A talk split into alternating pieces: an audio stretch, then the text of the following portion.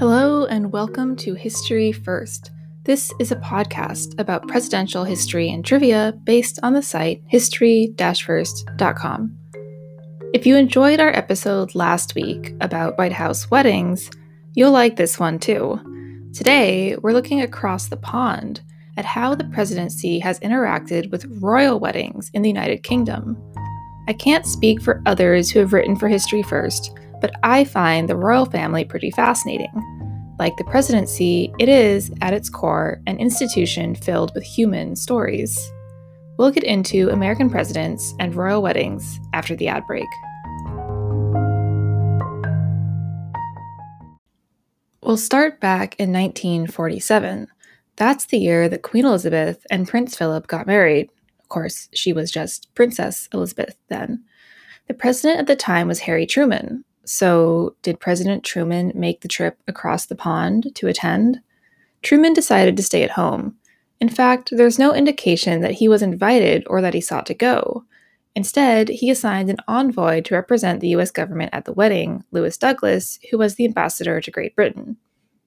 He also sent the future queen's parents a telegram of congratulations when she got engaged, which read, it is with the greatest pleasure that I extend to your majesties cordial felicitations in the name of the people of the United States and in my own, and request that these greetings be conveyed to Princess Elizabeth and Lieutenant Mountbatten.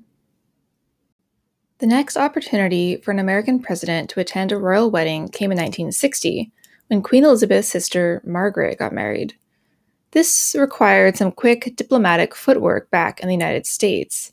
President Dwight Eisenhower didn't feel that he needed to send the new couple a gift because he'd never received any formal notification of their wedding. The American ambassador insisted that he do so, so Eisenhower sent Princess Margaret a quote, small wedding ring ashtray. In 1981, the biggest royal wedding of the century took place the wedding of Prince Charles to Lady Diana Spencer. This too came with some presidential drama. President Ronald Reagan did not attend, although it appears he was invited. Instead, he sent his wife, First Lady Nancy Reagan, to represent the United States. At the time, the New York Times speculated that the new president, Reagan was elected in 1980, did not want his first trip to Europe to be the wedding. Nancy Reagan created quite a stir in the UK. One tabloid dedicated its front page to her decision not to bow to the Queen. The Guardian expressed its irritation that Nancy Reagan refused to reveal any details about her wedding outfit, and her mere presence produced speculation about where she would sit, leading one palace spokesman to note, quote, I can't imagine she'll be in the front row. Obviously, there are a lot of other people besides Nancy Reagan coming, unquote.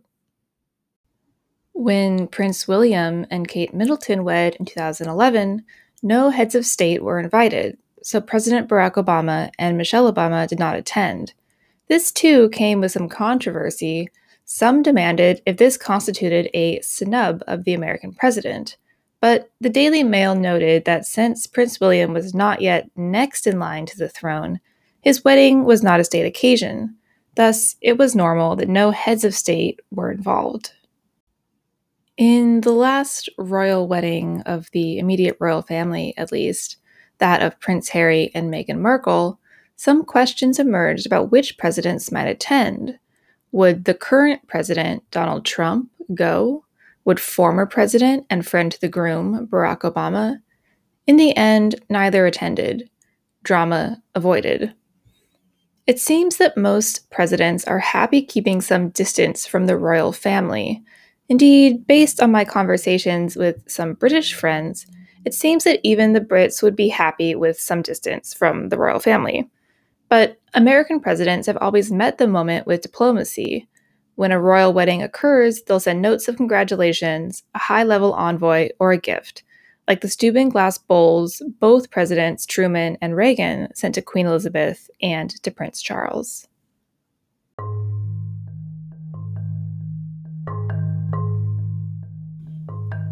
Today's episode was inspired in part by the news that Prince Harry and Meghan Markle would sit down with Oprah Winfrey and, it seems, air some grievances about their treatment at the hands of the firm. that is, the royal family. Prince Harry's recent struggles with the firm are reminiscent of Princess Margaret's, as well as his great great uncle Edward VIII's, who abdicated his throne to marry an American. It all reminds me of one of my favorite sayings that history does not repeat, but it does rhyme. Thanks so much for listening, and check us out online at history first.com. Stay safe and talk to you soon.